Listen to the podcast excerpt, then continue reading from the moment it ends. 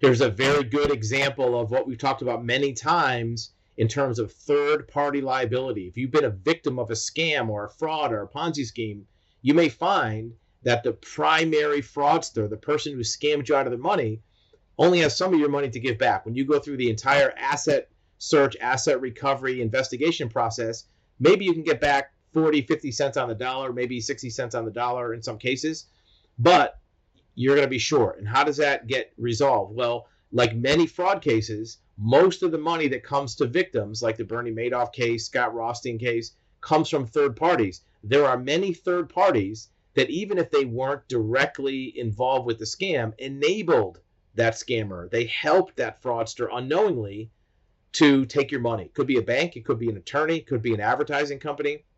Sometimes it's a marketing company or employees that allowed that scammer to do as much damage as they did. So in many cases, there's recovery available from those third parties. So part of any investigation is to discover which third parties enabled that scammer to take your money. Maybe it's a website company, maybe it's a registrar of domain names, right?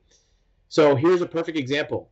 There was a 1.2 billion dollars, or actually 7 billion dollar Ponzi scheme, and the victims were short 1.2 billion dollars. And the bank, TD Bank, that was involved with this, had to pay out. Now, this bank didn't do the actual scam. They're not the ones who took the money. They weren't the Ponzi schemer. They just opened up bank accounts for this scammer. Now, they didn't know that this person was committing fraud. They probably didn't know that the person was doing a Ponzi scheme, but they did maybe not perform enough due diligence. Maybe they missed some paperwork when they let them open the accounts. There's always going to be some def- that the third party did unknowingly that allowed that scam to extend or become bigger or last longer. And that's where third party liability comes in. So when you do an investigation into a scam, check out these third parties because without this, look, they have to pay 1.2 billion dollars. And it's not something you have to chase down and find. TD Bank has 1.2 billion, right? The scammer, you might have to chase down all their bank accounts and their real estate. The third parties, they're not hiding their assets. Banks can't hide their assets. They have real estate. They have all the the, uh, the assets out in plain sight. Plus, many of these third parties have insurance. They have errors and omissions insurance, professional liability insurance.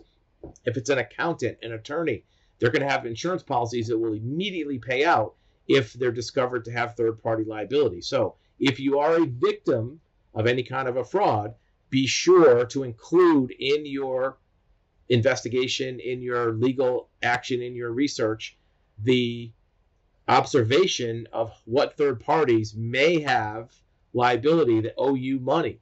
Remember, we're not attorneys, we're not giving you legal advice, but this is something that a lot of our clients that are attorneys will look at for their clients to make sure that they're not left out in the dark and don't get all the money that's coming to them that they lost in a scam because some bank or accountant or law firm didn't do their due diligence and let that scammer get away with it and take your money from you. They owe it to you back.